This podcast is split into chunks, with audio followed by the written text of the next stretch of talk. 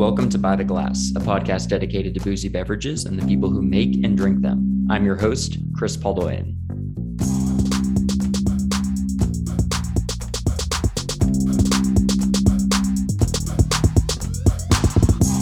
Patrick is the wine director for McGuire Moorman Lambert Hospitality Group, which runs some of Austin's best restaurants and hotels. Chances are you've had a glass of wine at one of their joints, maybe a bottle of uh, Domaine Abatucci Vermentino with your oysters at Clark's or Perla's. Maybe you've had some sparkling rosé at June's all day. They also run Jeffrey's and a whole lot of other joints. Recently, though, the company made a move to New Orleans with Hotel St. Vincent. Uh, Patrick and I spoke while he was in Sonoma on a wine trip. And in this episode, Patrick gets into talking about splitting his time between New Orleans and Austin and his recent experience building an Italian focused wine list for Sammy's. We also get into his relationship to St. Louis, the city where he started his wine career. Quick caveat we recorded this talk before Hurricane Ida hit New Orleans. After the storm, the hotel converted into a temporary hospital and officially reopened on September 19th. Again, I'm sorry for taking us back in time, uh, but here's Patrick, circa mid August. Shit, dog. You just got into California, right? Yeah, flew in. Uh, I guess I landed. I don't know what time it is there. What time is it? I'm in Boston and it is 648. Yeah, it's uh 348. You got your whole day ahead of you. Got my whole day ahead of me. Yeah, we're yeah, it's pretty light today. We're just gonna have uh, a cool dinner. And then, a cool dinner? What is uh, what does that mean? Uh, it's catered. Uh, some high end uh, Sonoma chef is uh, is going to be doing something for us at Stonestreet. So we'll see what happens. That'll be fun. And the wine is kind of a free for all, or is it BYOB and everyone's got to uh, it's try and flex on one another. What's the vibe? It's Sonoma growers, so it's going to be a bunch of Pinot and Chard.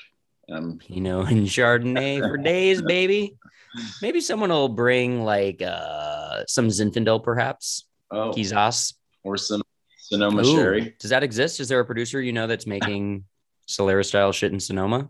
Four S's, you're set. You, I think you have a private label. Hey, let's make it happen. I'll get Valdespino on the line. We'll hit him up get that get that shit going. That would be fun. You are there for it's a food and wine event like it's sponsored by it's sponsored by the sonoma growers association and they're it's a big pitch and a big move to like start doing this um, yearly event so they have writers in from like people magazine and food and wine and things like that from all the uh, all around the country. And so they just this is like a dry run with somms to like get a lot of the publicity out there. And then next year they're to open it up um, i think to the public.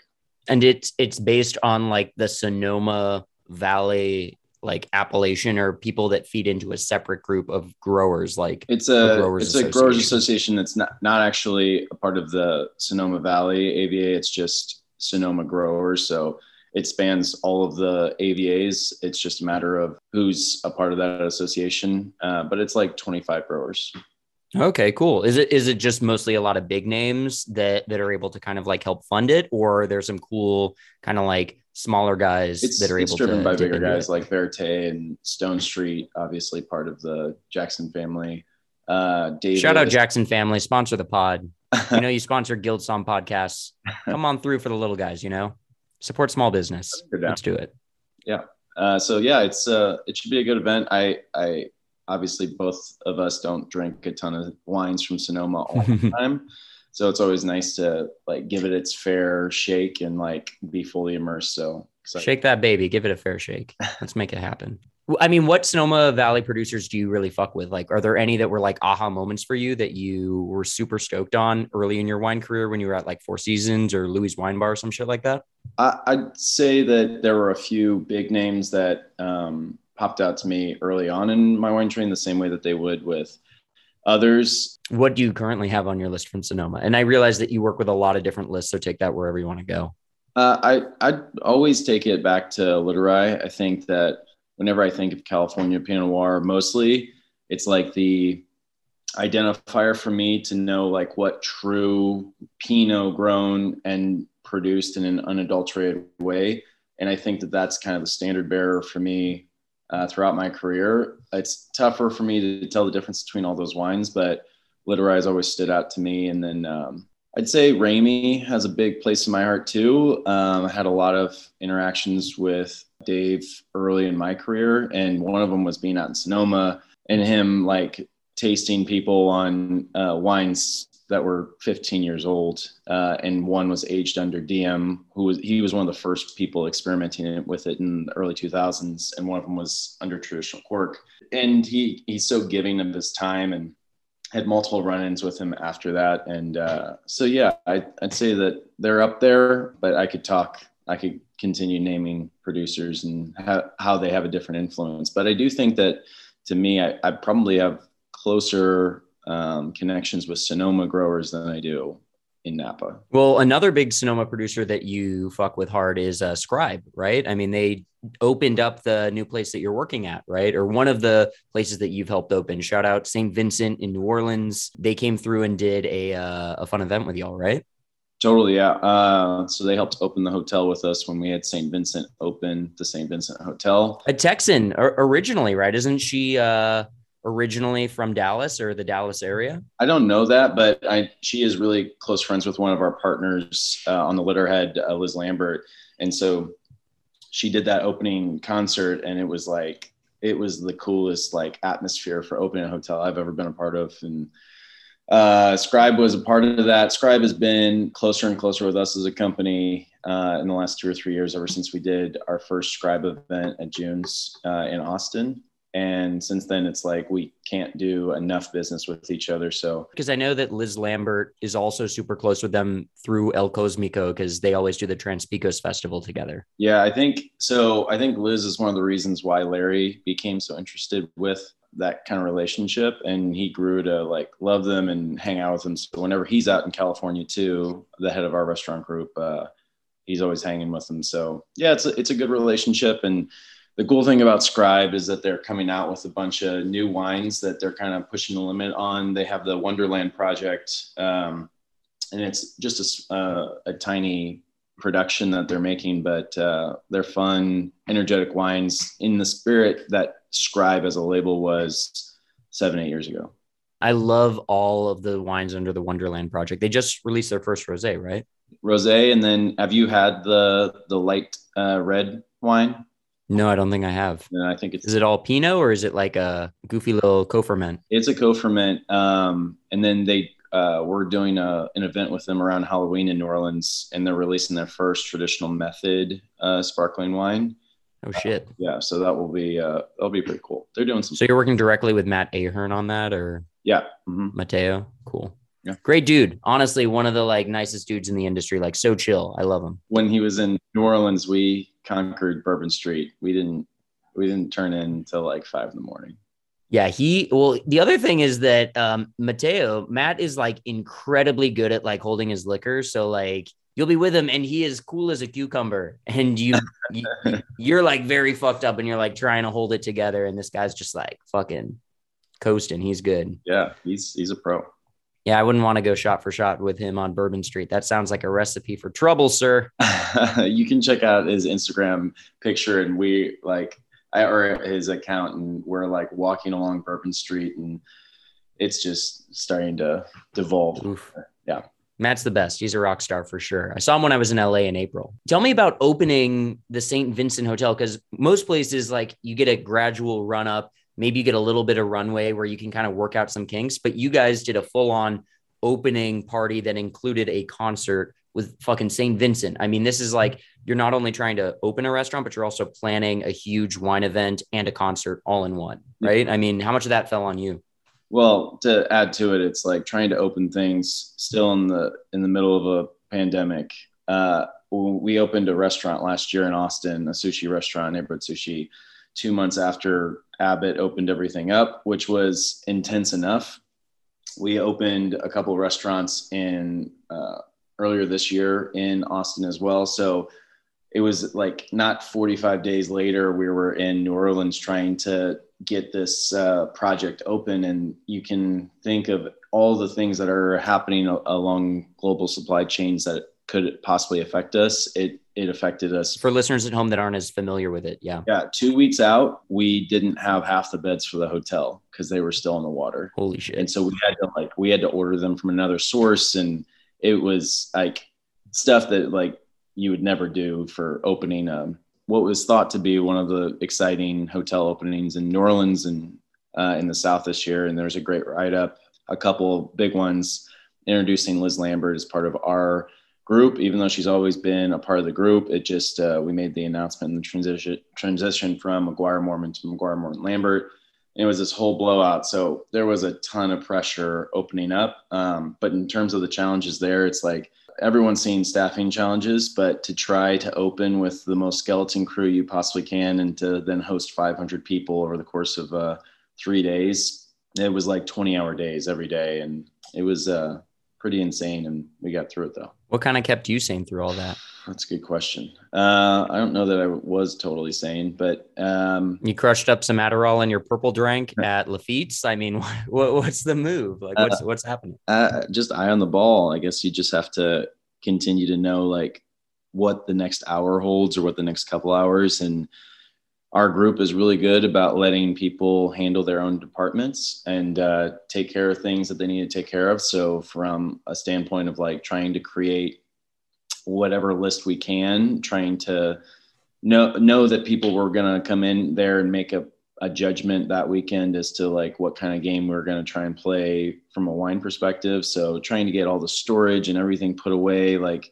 from the time that we purchased all the wine to the time the concert happened, it was like all all beverage totally uh, was like a week uh, and it seems like a long time but to try and put all of it together and to make sure that the team uh, is ready and prepared uh, and we we opened that restaurant basically without any training because we just had to open and we had to get reps in and it's been great but we still like the staffing situation is unbelievable. Like in austin we we we're not fully staffed but we can run the restaurants in a in a really efficient way. In New Orleans, it's like it's unbelievable. There's so many tried and true restaurants that have people there that will never leave. Just like because it's such a consistent gig for them, like why leave Commander's Palace when you can just like like why go to a place that's untested, a place that's just opening? Totally. I mean, a lot of people wanted a new opportunity, but I think the ranks just thinned out considerably in a city like New Orleans. So like um, Texas was open since last May, and really New Orleans was closed for the most part, for all intents and purposes, until like the beginning of April. So it, there was that it's needing some time to like start back up. Um, they just recently put in place, from a city perspective, mask and van, uh, or a vaccine mandate so that is actually making our lives a lot easier because now we can ask our employees to get vaccinated as well as everyone that comes through the doors. It's definitely um, polarizing, but uh, that's a way that we can figure. Have you had to navigate any of those conversations where an employee or a guest like refused to show their vaccine card? Is that how you're kind of going about it? Yeah, we were just in New Orleans together, obviously, and uh, the man the mandate went into effect after we left. So I have not yet had to have that conversation, but so far, based on all the communications I'm having with that team, it's like yeah, it's back to that conversation about masks uh, right when we first got going. And uh, I think there will be a lot of people that just tune us out indefinitely, but people that want to go and realize that the whole city has to do it. Um, also, it's a city that's so dependent on tourism, I would imagine. And they're about to start their tourism season, right? Mm-hmm. I imagine in New Orleans, it begins, you know, in the fall when college football games begin NFL games begin and then continues through Halloween, the cooler weather, and then into Mardi Gras season, right? Is that kind of the time frame that we're talking about for New Orleans season, quote unquote? And they were trying to be safe, and so they pushed all the major events they would normally have in the spring to the fall. So October was probably going to be the most loaded month in New Orleans recent New Orleans history, and um, before the vaccine mandate, they canceled Jazz Fest, and there were a couple other cancellations of major events that followed. And I think that this is just in response to like they have to do something dramatic. The main reason I think, and I'm speculating here, Shell sponsors um, Jazz Fest, and Shell didn't want to be to have their name put on a super spreader event. And so uh, I'd rather have their name on an oil spill or something like that, but they don't want it on on Jazz Fest. Shell sponsor the pod, and we'll, we'll edit that out and post. Yeah, um, but but no, you're right. I mean, it's a city that is known for very large social gatherings, whether it's Jazz Fest or like Mardi Gras, these big events, Saints games that bring people together. It's and it's a city where a lot of the like bar scene is built around live music and singing and and and dancing and vibing in the street. I can't think of a city that's more like COVID friendly or like anti social distancing than a city like New Orleans from a cultural standpoint. Yeah. I mean, the only other city that comes to mind is Vegas. Uh, yeah. And yeah, you're right that I think uh, I, I applaud that their political leadership to do something that it was brave to have to put a mandate like the first I, I'm seeing really outside of New York City, I think has one, San Francisco has one, but like to be in the Midwest ish South and to make that call, like it's uh, kind of a big. Yeah, in a sea of red, that's a challenging move. Totally. Had you ever opened a hotel before? Like, had that ever been part of your like work experience? Yeah. So we, yeah, I mean, definitely uh, a challenging opening was the Austin proper. So that was our first hotel coordination. We don't own the the hotel. Um, and so this was a new experience owning everything. Um, and so it actually worked out so much better than that first opening because the first opening you're trying to partner with other owners.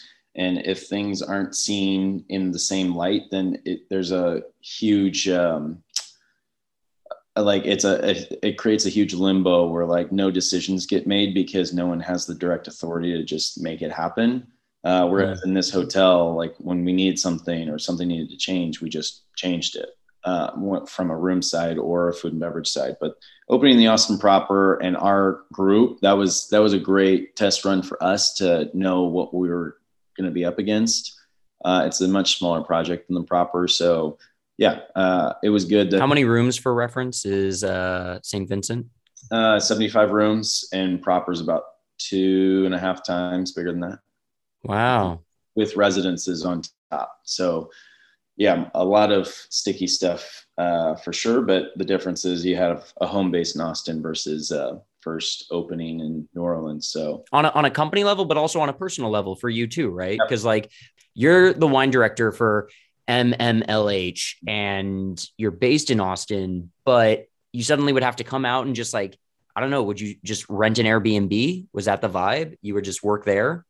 Uh, in New Orleans, what happened because we were going at first, we were staying um, in a local hotel when it was pre-opening, and then when the concert went on, we were actually at an Airbnb close to the hotel, so that we can be kind of all hands on deck because all the available rooms that we could give were to guests and VIPs. And then uh, now every time I go in, I'm I'm staying at the hotel. So yeah, it was it's definitely a change to like I've been there probably six or seven weeks in the last three or four months, and uh, the biggest challenge outside of like changing up where you're putting your head down at the end of the night, um, and potentially like having to go 15 minutes after a 20 hour day, um, is going back and forth between the markets and realizing that like all the books are different. Yeah, you're not working with the same distributors, and import portfolio might be split across a couple of different. Yeah, so I mean, as as many notes as I can take, as as familiar as I can be, but it's almost like it takes like a day for my mind to reset and to mm-hmm. realize where everything's coming from again.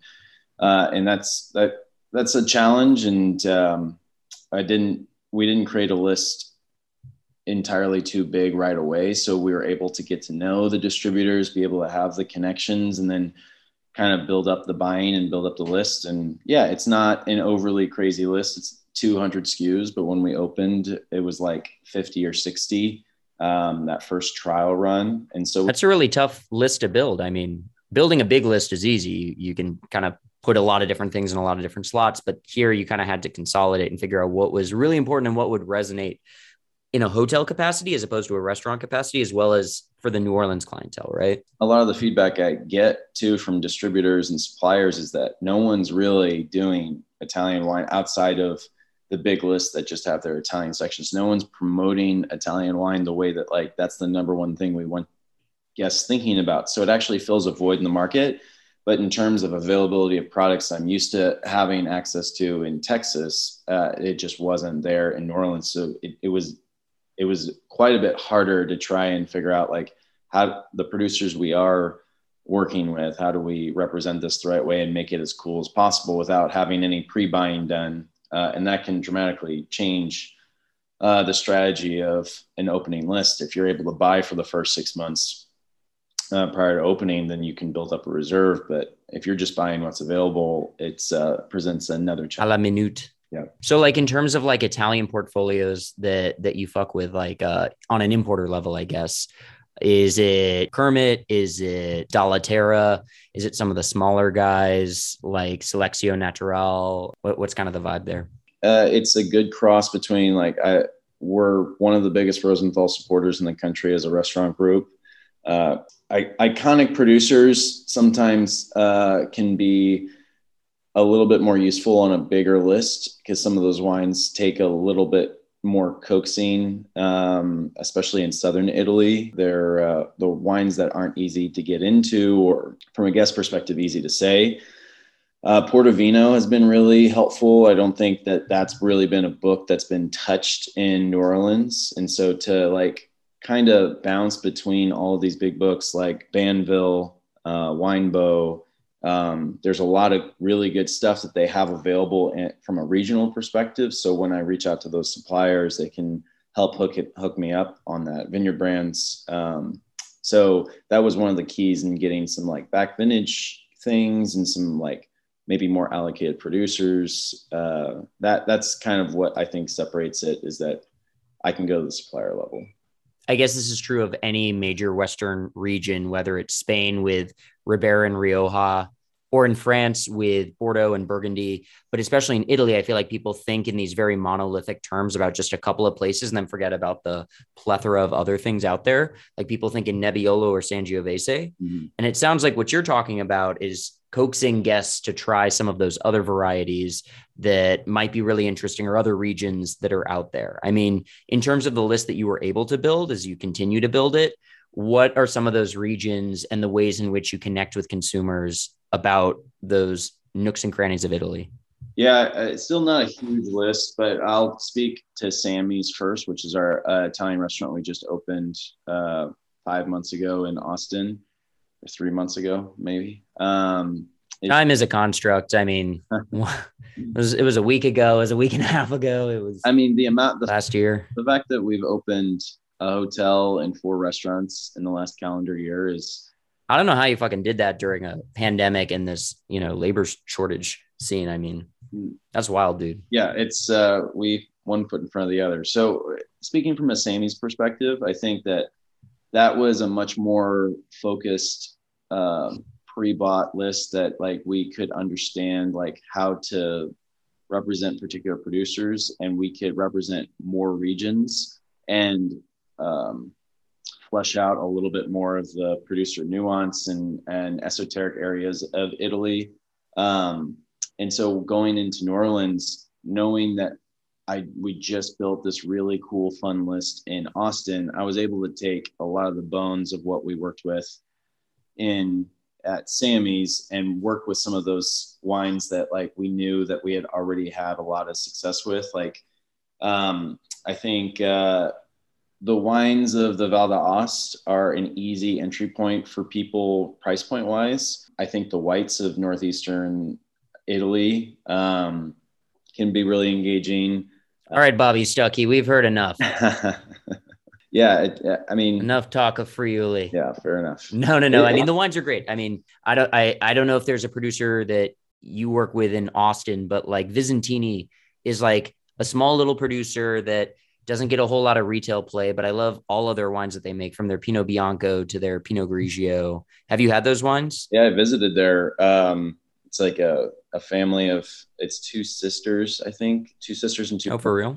Are, are running it, and it's a cool spot. Like, I think the wines are always great, but yeah, it's a it's a perfect like one of the biggest challenges we have. I'll tell you, like we we want people to spend money, for Italian white wines, it is tough to get get wines that like that we can sell on a list beyond like $150. So really? I, that that speaks to the value of like white wine um, and it's really great producers that are untouched and even allocated producers like Miani sit around in in Texas inventory. So I think it's a really untapped area, but yeah, that is a it's a big challenge. Like unless you're like talking about the big names like Ornellaia Bianco, which such a tiny amount is produced and it's such a uh, iconoclastic wine. It's not really like people would order it because it's Ornellaia, not because it's a like the best white wine they could buy.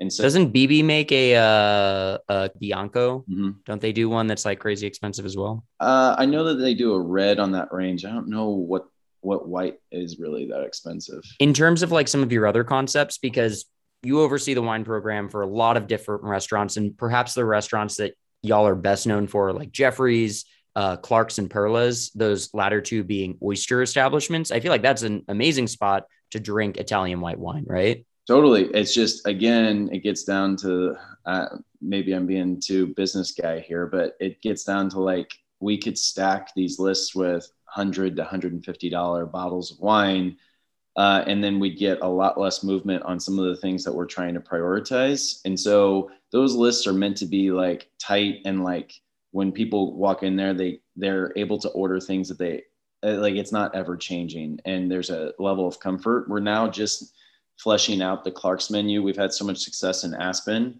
It's a larger list, but Clark's Austin, like there is a need and a thirst uh, for for doing something uh, with a bigger list. So, but yeah, I, I think you're right. It's just a matter of like, are people going to drink hundred dollar white Burgundy or are they going to drink hundred dollar Kerner from Alto Adige? And it's like, is it worth the hand sell? It's worth it to have those fun wines across the group and sprinkle them in there, but um, yeah, just got to think about list space and what's going to be most efficient and how people use it. And so anytime we can work them in, it makes sense.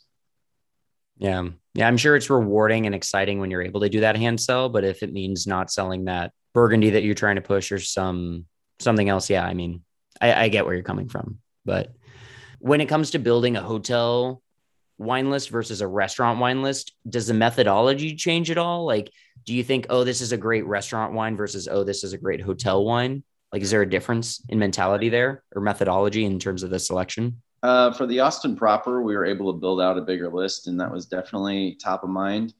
I think one of the things, one of the reasons why our restaurant group one is getting into hotels is that they don't want to create that hotel restaurant vibe sure there are some wines that like are recognizable like jordan for instance like i'll slip jordan chardonnay in on a list by the bottle because it's more likely that guests will feel comfortable and they may see a lot of names that they're not familiar with or don't have experience. Yeah, you earn a sense of trust with the guest if they see something they recognize. It's something for them to kind of like latch onto and be like, oh, okay, cool, there is something here right now. Totally. And then they may, if they want to have a conversation they're like, I know I like Jordan, is there something else?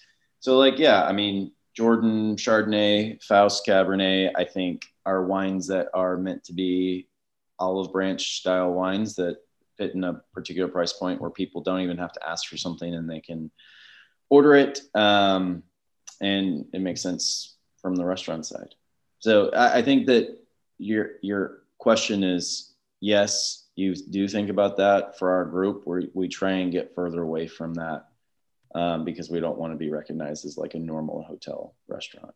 I, I know we had a conversation previously about the differences between Austin and New Orleans. Uh, these are two cities that you had described as being, you know, somewhat similar in the sense that New Orleans is Austin all grown up, yeah. um, which I thought was like a fascinating thing. And I'd love you to expand on it, not just for listeners, but also for me, because I still am processing how you how you make that comparison. Uh, so it was. It, I can't say that I own that comparison. There are several people, especially Liz Lambert, that uh, says that New Orleans is a grown-up Austin.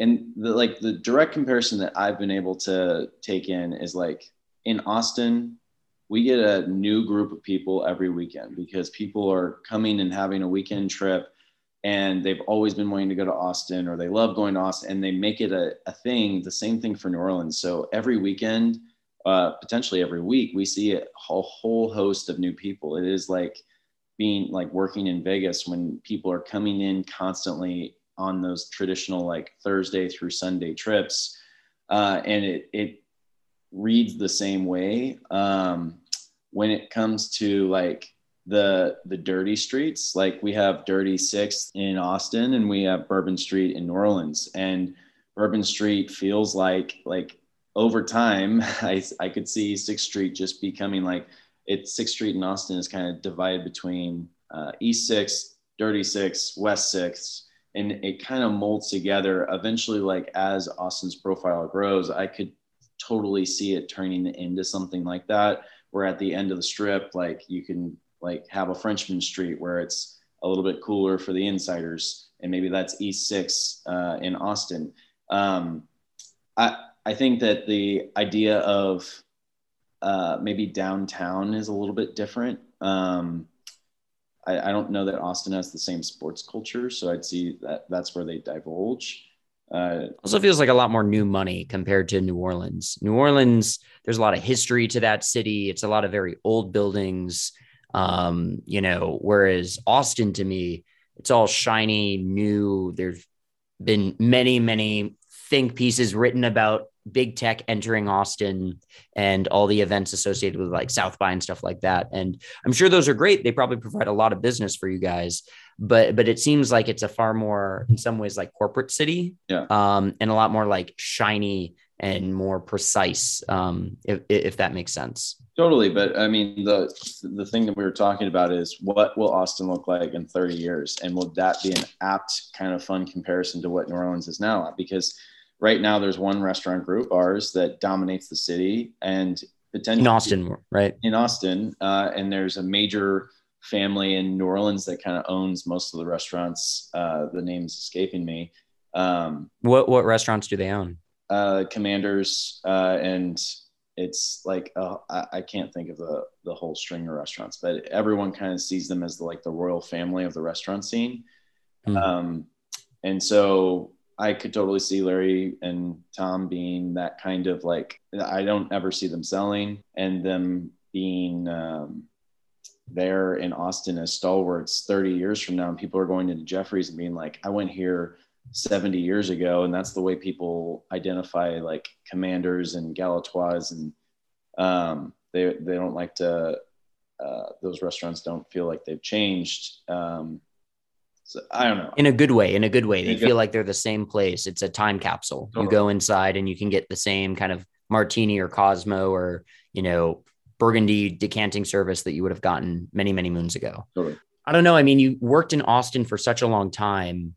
Did you feel like the wine culture within the city changed a whole lot from the time you started to the time that you assumed this title as multi unit wine director? Totally. And it kind of like, it, it it stinks on some level because when I came here, the wine scene from an industry perspective, there was a lot brewing. There was a lot of people that were like in and around town and uh, were still around restaurants and even um, all the buyers that I originally grew up with. And, um, and kind of in, between, like in the last two years, we saw a lot of flight of people leave town and a lot of talent. And uh, but over that time, like I came in right kind of at a perfect time because all the work had been done in a big way to kind of convert Austin from a cocktail city into like I think that there's a ton of wine that can be sold in that city and.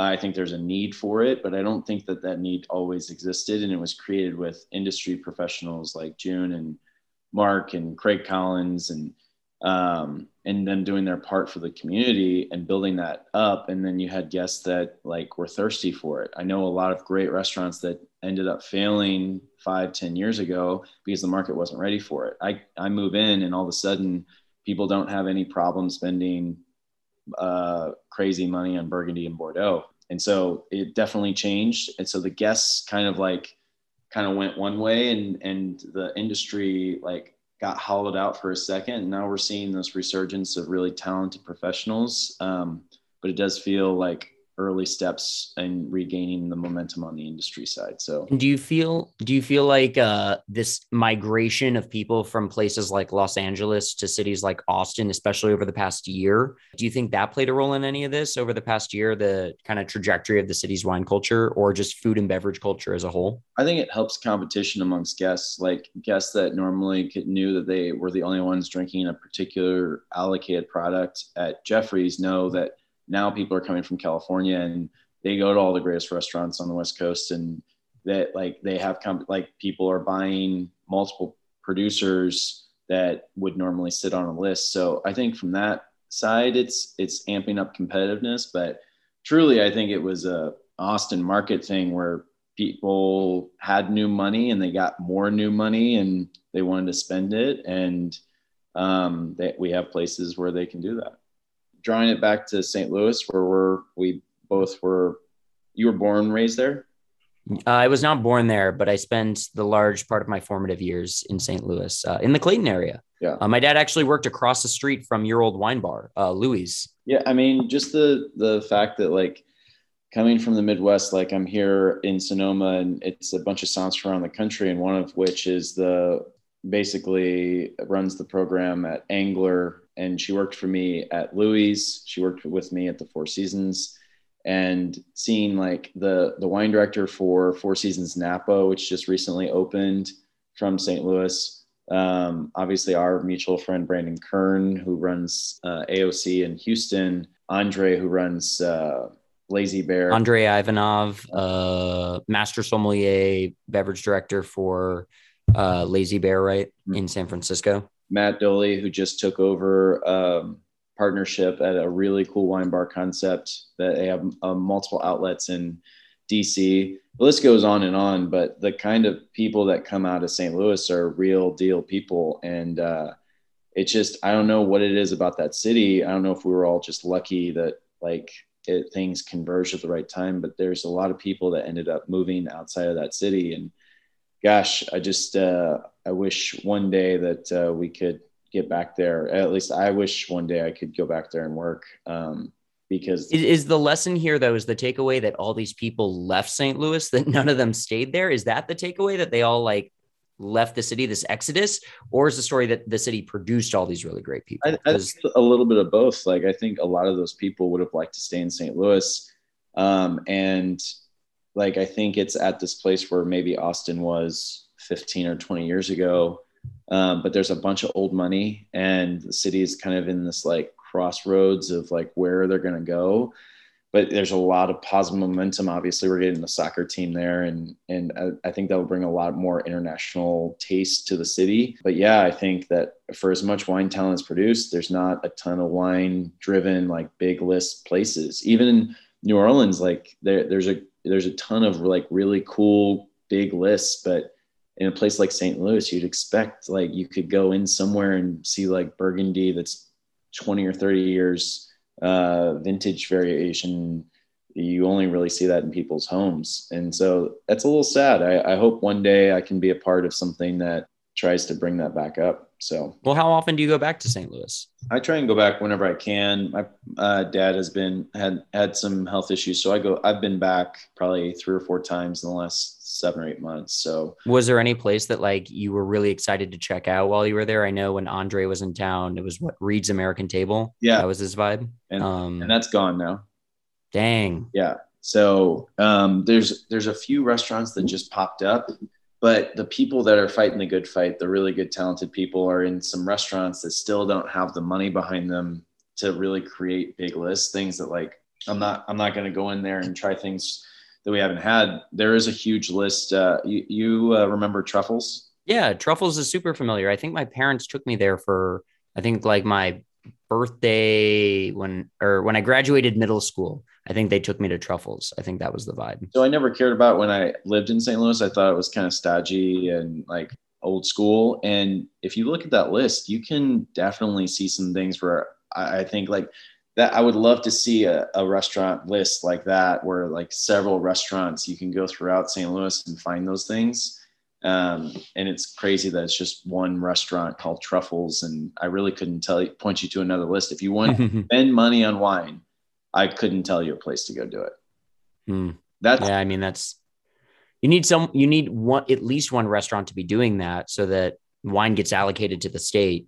I, I don't know if it starts on a distributor yeah. level or a supplier level. I guess it starts on the guest level, right? I think it starts on a guest level, and it starts with like something like um, um a change of momentum, like a soccer stadium. Coming, like one of the things that moved Austin was we would have these F1 events and people would come in from all around the world and they'd have these massive budgets. Well, we're going to have people that enjoy like international soccer coming into the city. And I think that that would provide for enough like um, disposable income where people start putting some cooler things on lists and uh, you start to see a little bit more depth. But that's, that's what I'm kind of hoping for.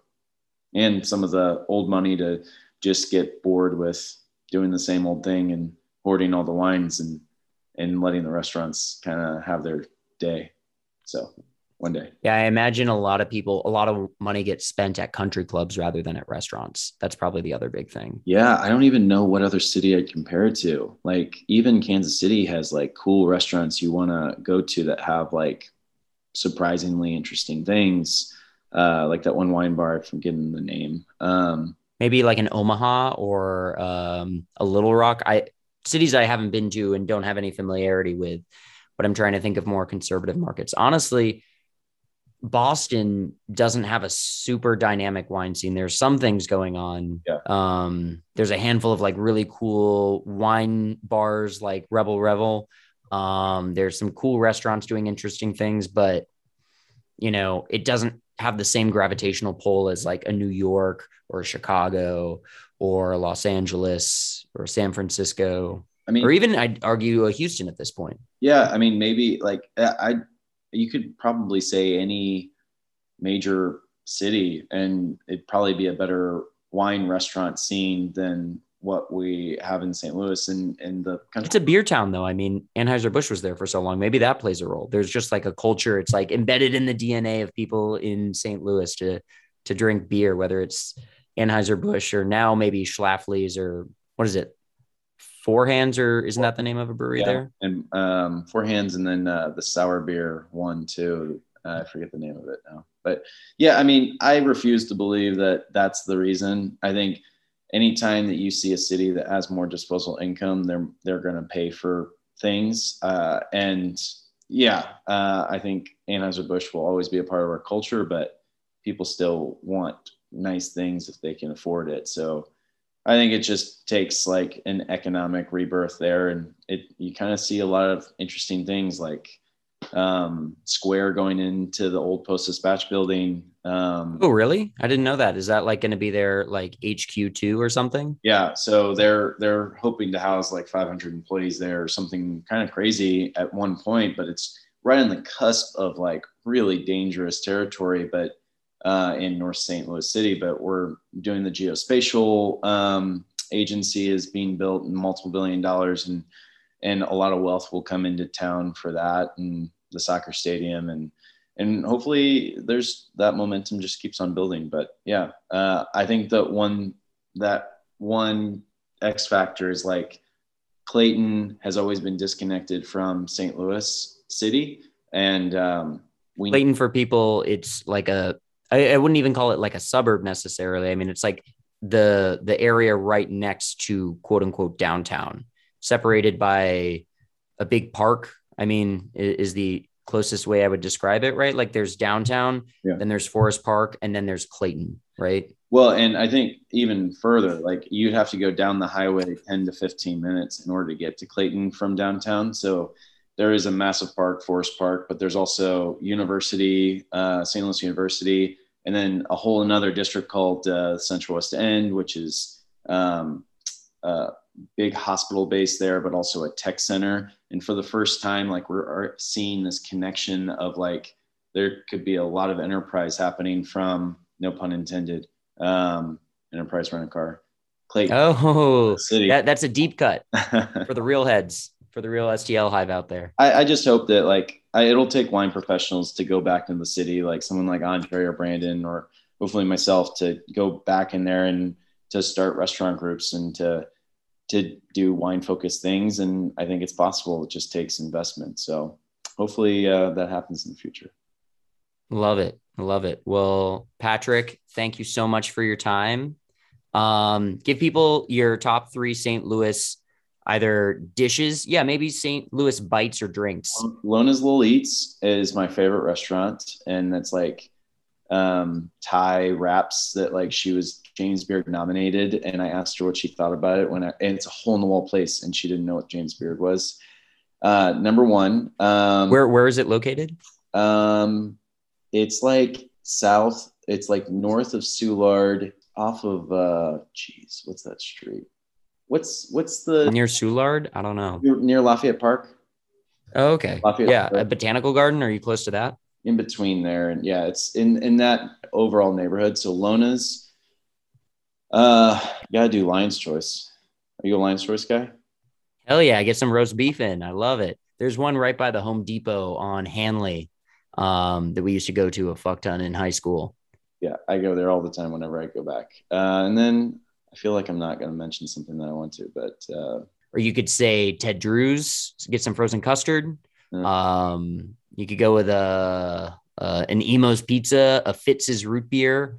Perhaps there's a delicatessen that you enjoy. I, I can't have dairy, but I think that an underrated pizza equivalent to Imo's is Faraci's. So I'd say Faraci's. Have you had Faraci? Oh, no, I haven't had Faraci's. I don't think I have, anyways. Where is it? Uh, there's one in Ferguson where I grew up, and then mm. they just put one out on uh, in like West County somewhere. Wait, so you're dairy free? Yeah, I have a dairy allergy. Wow, wine and cheese is not a combination that you uh, vibe with on a regular basis. It sounds like wine and faux cheese. Faux cheese? How much faux cheese do you do you consume? I I feel like I'm a little bit more of a connoisseur than some other people. Like Daiya is absolute trash. Sorry, Daiya, you're probably not going to sponsor. Daiya still sponsor the pod. you sponsor the pod, and we'll find a way to edit that out. If you ever want to try something close to what I think cheese is, follow your heart is the brand, and like try the Parmesan or try like any of their style. What do they make it with? Um, love soy or I'm not sure. Hmm. Yeah. What What's it called again? One more time. Follow your heart follow your heart. Yeah. All right. Or follow your digestive tract. Follow your colon. that's that's really what they should be calling that. Man, I feel like there's so many food pairing things that can involve dairy that like the, the closest you get to having dairy is a really buttery Chardonnay from Sonoma, right? I mean, yeah. And I think that dairy components stick out to me more in wine than maybe they do to other people because I don't take them for granted. And so I, I, I mean, yeah, I don't know if that has any. Do you have to take a Lactaid after having a glass of Rombauer? Like, what happens there? no, but I, yeah, I, I don't even mess with it at all. Uh, I can't, there's no pill or anything. It's it's an allergy, so sucks. Dang dog. I lose I lose weight when I go to France.